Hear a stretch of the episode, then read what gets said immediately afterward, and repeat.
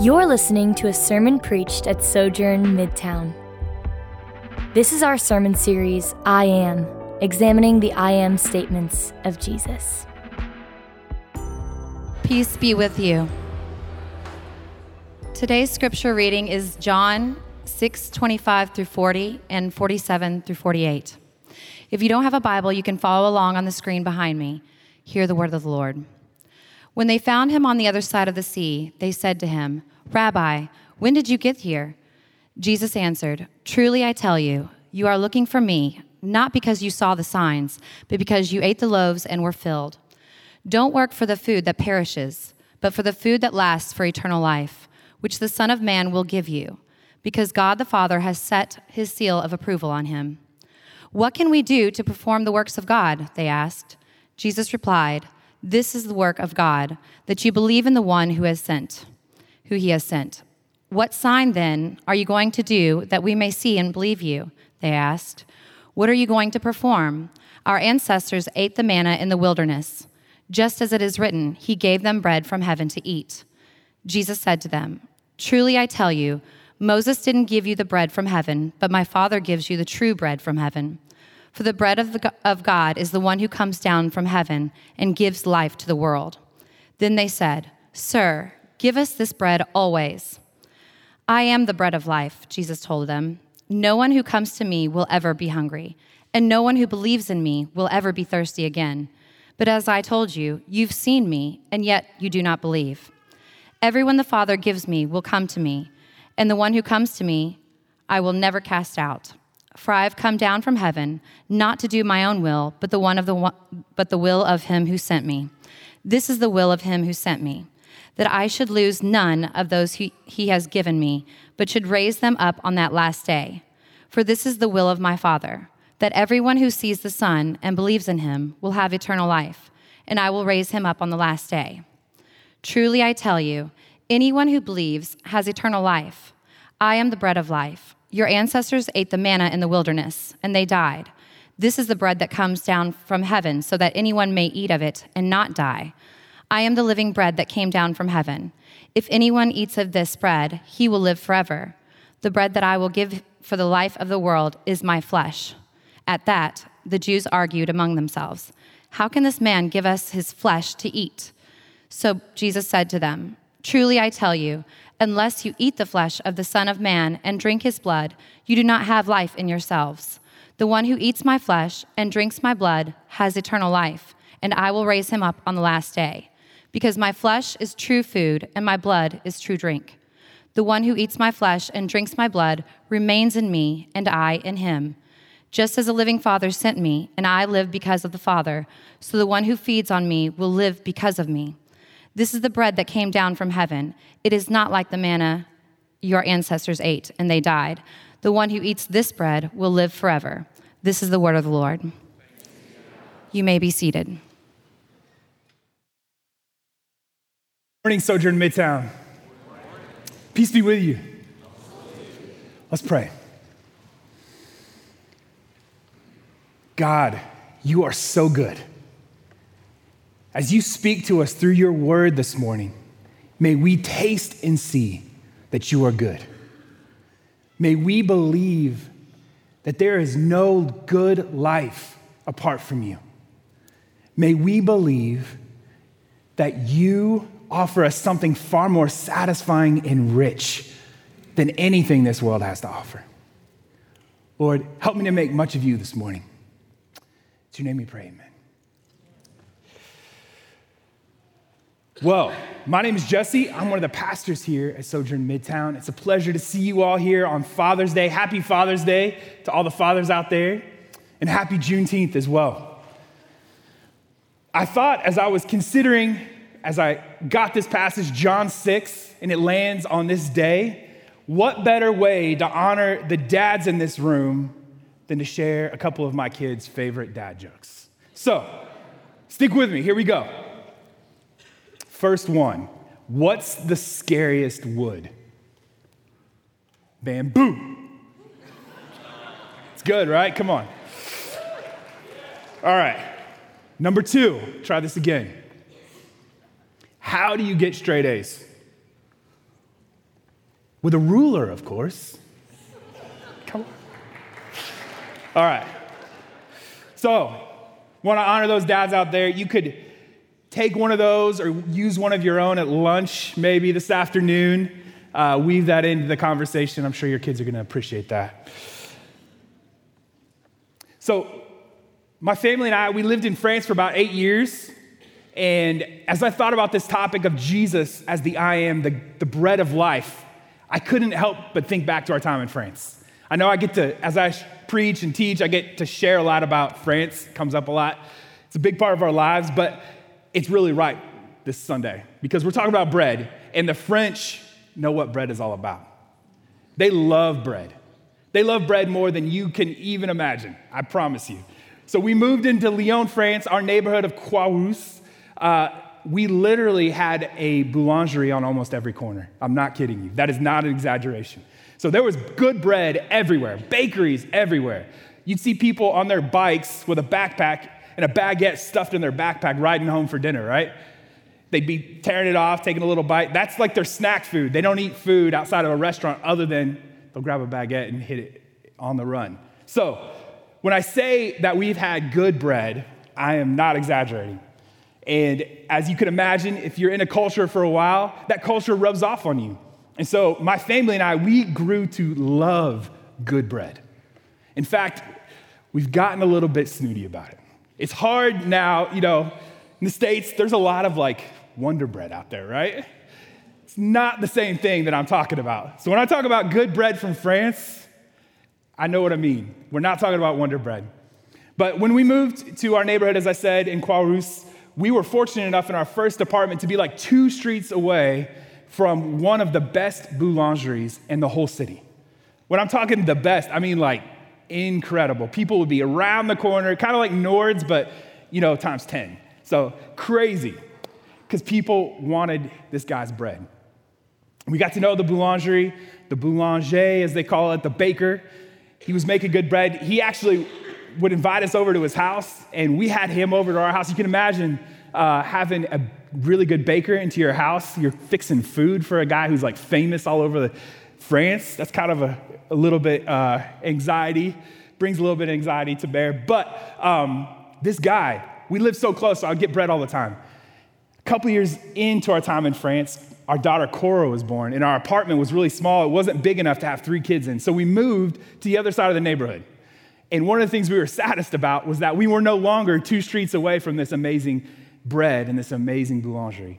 But we were in all the way. So I was willing to, at you know, seven in the morning, before there were crazy lines, I'd go over there on Saturday morning or another day of the week if we needed bread. And I would literally pass five other bakeries, five other boulangeries on my way to get back to this place called Partizan, which was the best bread. So I was willing to do a lot to go get good bread in our neighborhood. I was convinced this was the best. But as we see in John six, this crowd who had a miracle, they saw Jesus perform a miracle of turning a, some loaves of bread and some fish into enough food to feed five thousand families. So this crowd, they heard about that. They saw what Jesus did. They got their bellies filled. And we see in this passage that they were willing to cross a lake, a big lake, the Sea of Galilee, to go find Jesus and get their bellies filled again. So even though I've had really good bread, I've never done something quite that crazy, getting on a boat to go find the boulanger, the baker. So the, the reality is, though, this crowd was searching for Jesus for the wrong reasons. They wanted their bellies filled. They wanted the material more than the spiritual. And they, as we will see as this passage unfolds for us, over and over again, they're missing the whole point of who Jesus is. They want their bellies filled, and they want provision instead of the person of Christ. But the reality is, it's not just the crowd who approaches Jesus this way, with that sort of posture. We do the same thing all the time. Our motivations for Jesus are often twisted and jacked up because, again, we come to Jesus not just for his provision. We want his provision, and we miss the person. We want what he has to give us on our own terms. And we miss out on the all-satisfying nature of who Christ is.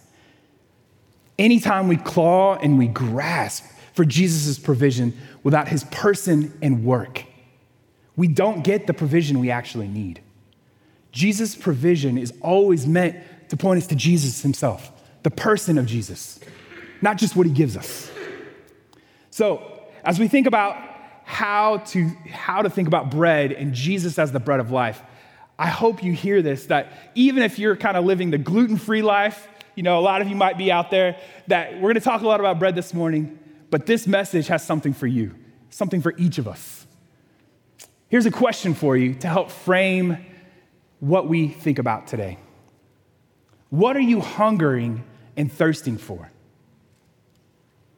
What are you hungering and thirsting for this morning? What do you think is going to bring you true satisfaction?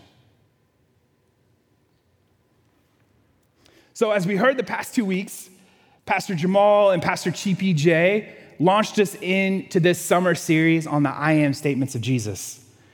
And the centrality, the beauty of these I am statements is that we get to hear from Jesus in his own words, declaring who he is. It's beautiful. All these statements, there's so much rich, richness that we're going to unpack this summer. In John's gospel, the whole point of John's gospel, John twenty, thirty-one, what does he say? But these are written so that you may believe that Jesus is the Messiah, the Son of God, and that by believing you may have life in his name. So every one of these I am statements that we hear throughout this series are going to be for that purpose. John is laying this stuff out here so we can see Jesus in his own words, understanding who he is and believing in him as the Messiah. As you heard already, we, we heard a lot of this chapter six read for us in the scripture reading. So we're going to follow John's lead this morning in kind of three big movements as we try to unpack and really sit in this beautiful idea of Jesus as the bread of life. So as we think about this, there's three points, and here's the big idea. Believe and abide in Jesus as the bread of life, and you will experience eternal, all-satisfying life. Believe and abide in Jesus as the bread of life, and you will experience eternal, all-satisfying life. So here's the three points. There's a sign at the beginning of the chapter, and then Jesus takes the bulk of chapter six to unpack what that sign is all about and the significance of it. And then finally, we see at the end of the chapter the response. There's always a response when we are confronted with who Jesus says he is. So let's look at the first part of the chapter, the sign in verses one through fifteen. John six marks this really pivotal moment in the ministry, the public ministry of Jesus. It's kind of a watershed moment in Jesus' life. So before John six, he's doing all this stuff. He's he's turning water into wine. That'll make you pretty popular. He's he's healing sick people over and over again because he's starting to do things publicly and things are growing. So he's really popular. But in John six, we see everything kind of turn. He goes from being popular to being hated. The crowds, as we will see, grow more and more angry and frustrated because they don't get it. They don't see Jesus for who he really is. So we see this watershed moment in John six. And in this sign, John uses that terminology, sign, over and over again. There's a bunch of signs in John. What he's saying is these miracles. There's miracles taking place over and over again. So Jesus sees he's on a mountainside. That's the, the image, the place where they're at in, in the beginning of John six. He sees this huge crowd spread out before him. And in verse ten, it says, the men numbered about five thousand. So when we see that, we see five thousand. What really John is telling us is there's a lot more than five thousand people. It's probably five thousand families. And so maybe fifteen thousand people. That's a lot of people. Jesus performed this miracle for a lot of people, a huge, huge crowd. And when, as if you've grown up in the church like I have, maybe you learned this story through flannel, flannel graph. Uh, some of you may remember what that was like. If you don't know, you those who are digital natives, you can Google that. But uh, yeah, It's easy to pass, let this miracle or sign pass us by without realizing just how magnificent and incredible what Jesus did for these people is. He provided bread from a few loaves and a few fish for five, fifteen thousand people probably. And not only did he provide, there were leftovers. There was so much provision taking place that there were leftovers. So the crowd liked this, right? They got their bellies filled, and so they wanted more. And so they were looking to Jesus. They called him a prophet. They were really excited. And they decided the next best course of action was to grab Jesus and force him to be king. But what do we see in these last few verses here in fourteen and fifteen? The crowd got filled. They grabbed Jesus. They're ready to make him king. And Jesus is like, nope, my time has not yet come. It's not, we're not ready for this. My time, he is doing the will of his Father. Because the reality is, Jesus is no mere political figure. He's no mere earthly king. He's the king of all the cosmos. And so what's taking place here is that he's saying, nope, it's not my time. We got to wait. And so he goes and hides himself on the mountainside. And the crowd doesn't know where he went. He disappears. The whole point of those first fifteen verses, when Jesus is doing this miraculous stuff for this crowd, is to set up the rest of the chapter, the rest of what happens. Jesus unpacks for us the significance of that sign that he does at the first part of chapter six. So as we look at John six, twenty-two through fifty-eight, let's dive into this, this rich idea of Jesus as the bread of life.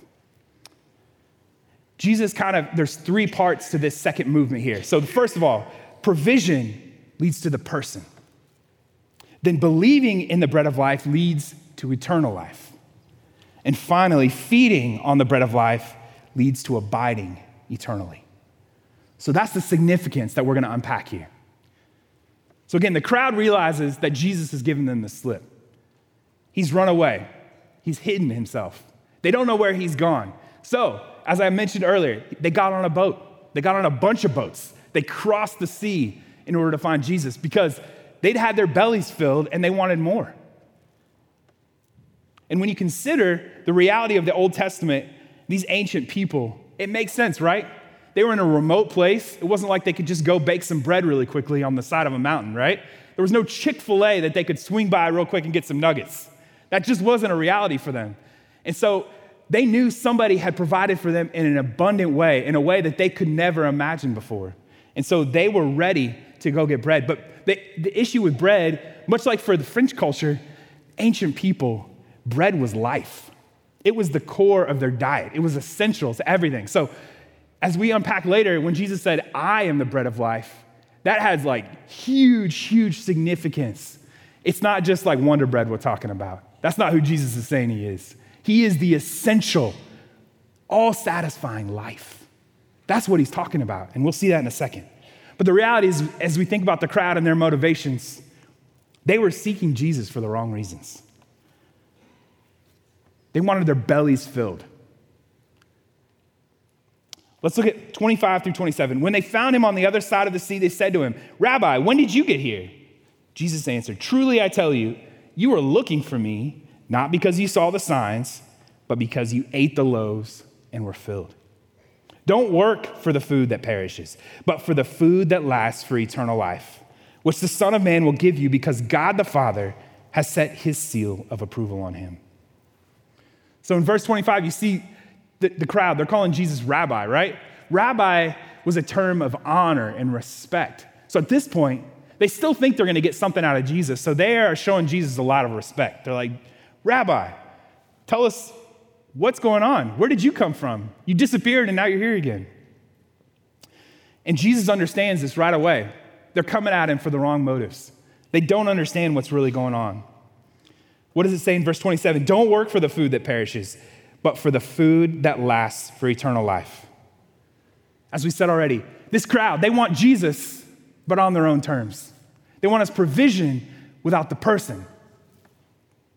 And what Jesus is starting to develop here for us, and it grows and grows and grows throughout this passage, is the reality that the hunger that we try to fill ourselves with never delivers. It never delivers on the desires we want because we're always looking for the material and not the all-satisfying spiritual reality of Jesus, the Messiah, as our bread of life. So he tells them, look for food that lasts for eternal life. When he's saying this, food that doesn't spoil, right? This idea goes back to the Old Testament. What happened with the Old Testament and, and the manna and God's provision with Moses and the wilderness with the Israelites? They only could collect enough manna for one day. If they kept it longer than that, what happened? It went bad. They couldn't eat it. They'd get sick. So what is the implication for us? What was Jesus doing here? He was pulling from the Old Testament. What happened with those implications? You had to find your satisfaction in God's provision for you every day. So the implication is, don't think manna is going to save you. Don't depend on just the physical to provide your salvation.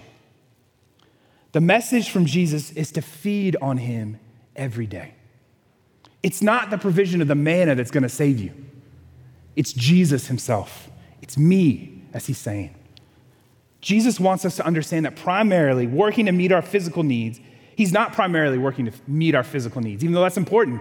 We need stuff to live.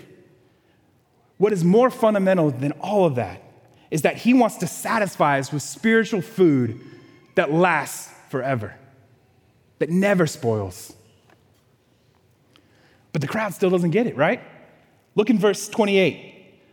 They ask a second question of Jesus. So they ask the first one, Rabbi, still respecting Jesus, but it's starting to build. What can we do to perform the works of God? What does this show us? They assume there's some way to perform their way to pleasing God, to earn their salvation. See how formulaic it is? If I do this thing, I should get this result, right? That's the way it works. Christian life is about a formula, right? And it betrays the crowd's motivation. They believe performance is what Jesus is talking about. But that's not just about them, right? That's not their posture, just their posture alone towards Jesus. It's our own. We go to Jesus all the time because we believe our performance is going to earn our acceptance and salvation. That is what's going to satisfy. We believe our salvation relies on us. That, that may not be what we say, but that's how we live often. So Jesus corrects them again. He says, this is the work of God, that you believe in the one he has sent. Believe in me. Jesus is saying a life that is pleasing to God is not built on your performance. It is built on believing in me. But that sort of reality is so countercultural, so counter to what we believe, because we believe we can perform. We believe in this performance-based, formulaic way of living and relating to Jesus. And it shapes and infects all sorts of things that we do on a regular basis. We work our fingers to the bone because we believe this formula works. We believe, hey, if I work fifty or sixty hours a week, I'm going to get promoted. And then guess what? Jesus is going to be pleased because I can take care of my family then, right? We can go on the, the vacations we want. We can have the cars we want. We can have the house we want. We can have the life we want. But what does that reveal about our motivations? We think, again, if we do this thing, it's going to get this result and Jesus is going to be happy with us. But it's not true. And how do I know this is not true? When we fail as fathers, it reveals a whole lot about our motivations and about why our posture towards Jesus. When we succeed, we don't need anything, right? When we have everything we need physically in this world, it's really hard to see our need for Jesus. But it's when we fail to perform up to our own expectations or our wives' or our kids' expectations that it really reveals how we're relating to Jesus, what we really believe in, what we think truly is going to satisfy. Let me give you an example from my own life, right? Take a minute just to confess. Something the Lord has been working on through the power of the Spirit and the kindness of my wife is my tone with my kids. You know what? I love when my kids obey. I love when they obey, not just obedience at some point, but like right now, right away, right? We all like that, right? We like when people do what we say, when we say. But what gets hard, right? What gets revealed often in my tone when it changes? The minute that I've had to say something for like the fifth time in a day on a Saturday morning, when I just want peace, when I want comfort, I want to chill, it reveals what happens, right? I go from this patient, loving father to a drill sergeant in a heartbeat. I start, my tone and my posture towards my kids changes really quickly. I go from kind, loving dad to demanding dad. And what is it all about? I want control. I want peace in my house. I want order in my house. But guess what? That's failing my kids, right? Because I'm not reflecting Jesus to them in that sort of tone and posture and way of interacting with my kids when they don't do what I want, when I want them to do it. And what does that lead to? What, what happens after that? When we fail as fathers, when we don't perform like we want to, when we don't live up to our own expectations or our wives' or our kids' expectations, instead of repenting and asking for forgiveness, instead of resting in Christ's perfect work for us, where he has taken care of that tone, he has bought and paid for my sinful responses to my kids. But instead of resting and abiding in that reality, what do I do? I'm like, oh, I can fix this. I'm going to perform my way to being a good dad. But the reality is, no books I'm going to read, no how many times, not, no, I can't even talk, not how many times I coach my kids' sports teams, not, not how many conferences I'm going to go to are ever going to allow me to somehow perform my way into a life that looks like a satisfying life, a life that ab- leads to abiding with Christ. And what do my kids really need to see? Not some performance-oriented relationship with Jesus as they see their father. What they really need to see is their father faithfully trusting Jesus and relying on him for his salvation, for his life. So even when we're insufficient as fathers, we serve a father who is all sufficient. He loves our children far more than any of us do.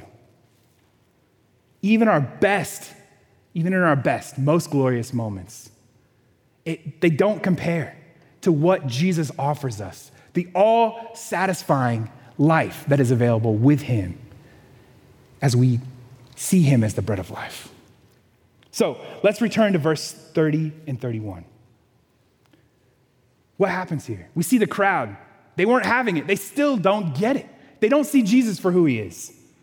And their irritation is really starting to show. They're angry. They're like, okay, Jesus, you are telling us attaining eternal life isn't about our performance. We don't believe you. So prove it. Prove that you are who you say you are. Prove it. Do a sign like we saw with our ancestors in the wilderness with Moses and manna. Think about that. This crowd who had crossed the Sea of Galilee to go find Jesus, to get their bellies filled again, didn't believe Jesus. They had seen him do this incredible, miraculous sign, and yet they became incredibly antagonistic, hateful, angry at Jesus, because guess what? Life wasn't happening on their own terms. Jesus was calling them to a different way of life. Jesus is saying, Moses didn't give you real spiritual bread. My father did. Bread from heaven is not a thing. It's a person. It's me. I am the bread from heaven. And I give life and meaning to everything. Jesus gets more and more direct and explicit as he continues in chapter six. We see in verse thirty-five, what does it say? Believing in the bread of life leads to eternal life. That's what this section is all about. John six thirty-five says, I am the bread of life. Jesus told them, no one comes to me will ever be hungry, and no one who believes in me will ever be thirsty again. I'm the bread of life. In the Greek, there's this emphatic statement that Jesus is making, almost to the point as his hearers would have heard him, it was like he was yelling at them. There's this repetition that takes place, ego eimi. And what that means is, I am. I am. He's saying it again and again. And this way of talking was super rare. I am, I am the bread of life. So when they heard that, they would have like been on their heels. Like, Jesus, whoa, what are you doing? Because what he's telling them is the same thing that we heard last week from Exodus three. What's going on? He's saying, I am. I was there. In Exodus three, I am the bread of life. Don't miss it. The force of what Jesus is declaring leaves no room for doubt about his meaning. Again, he's saying, I was there in Exodus three.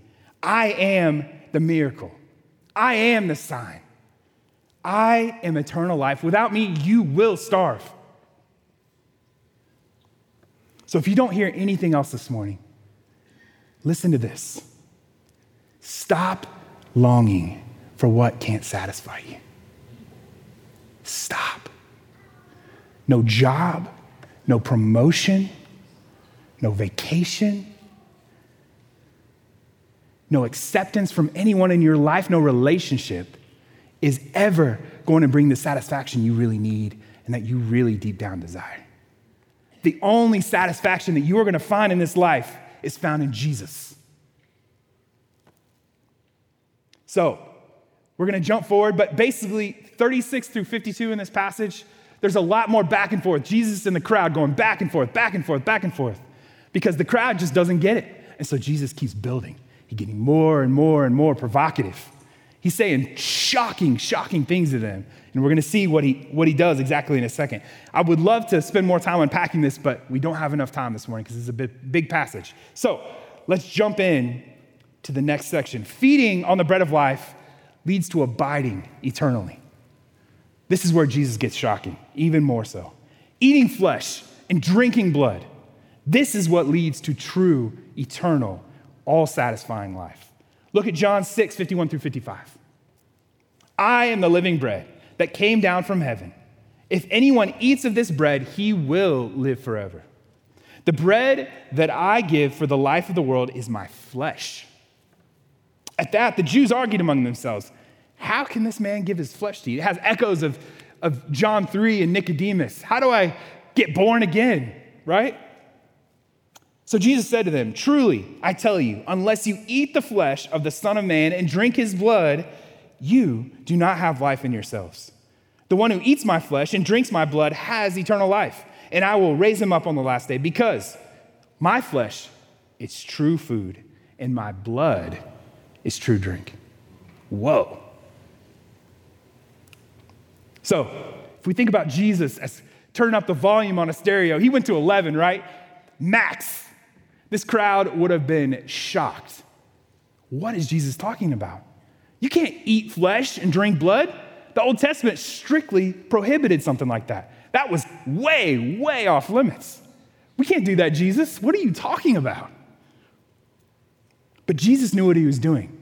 His, his being provocative had a point. He was pointing to himself. He was using this sort of language to prove the point of what this is all about. Even today, though, these verses are hard, right? To read something like this. Eat my flesh? Drink my blood? What? So as I was studying this passage, I came across this quote from a theologian, and I thought it really helped me make this concrete. So I want to read this and share it with you. To eat of this bread means to appropriate Christ as one's life. It is a figure of belief, for no one will eat what he cannot trust to be edible. To eat a meal implies that it is wholesome, nourishing, and real. I love that. That's what Jesus is talking about here. We can trust him. Jesus is the only trustworthy person to feed on every day. He is what is most true and beautiful and good about this life. When we believe Jesus is the bread of life in this way, it changes what is true. It changes what is our most real, concrete reality. And this is where we find life that satisfies us. Satisfies us in a way that nothing else can or ever will. Jesus used, again, as he builds on this argument, he's going back with, and forth with the crowd, he says this phrase, remaining in me And what he means is abiding, or this idea of communion with God. This is where we arrive in verses fifty-six and fifty-seven. Eating his flesh and drinking his blood leads to remaining in him. Read with me. The one who eats my flesh and drinks my blood remains in me, and I in him.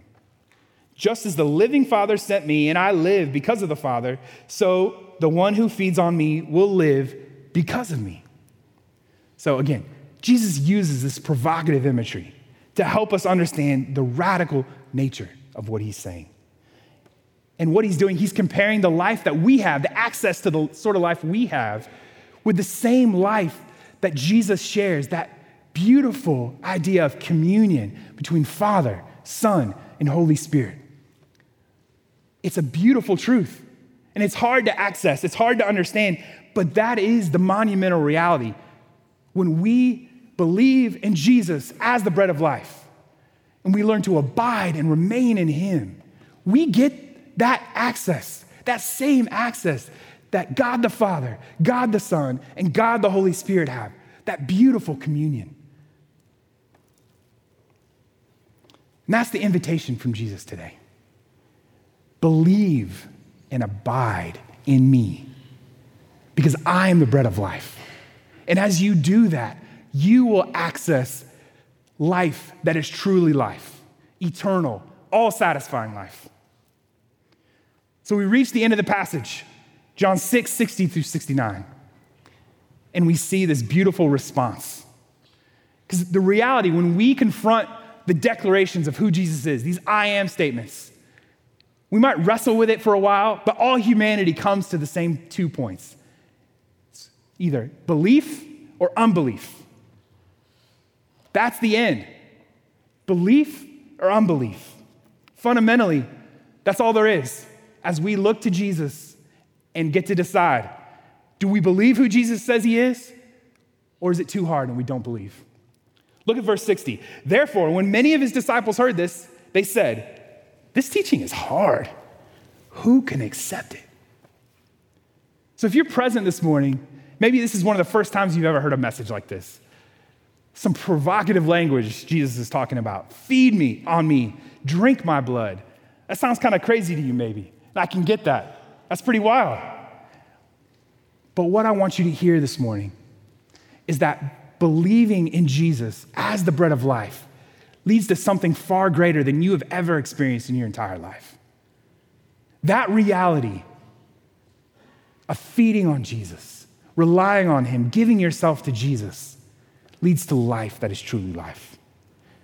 So if you want to talk to somebody about this, if you want to take a next step, if you have questions, there'll be pastors and staff in the Connect Room after this service. We would love to talk to you more about it.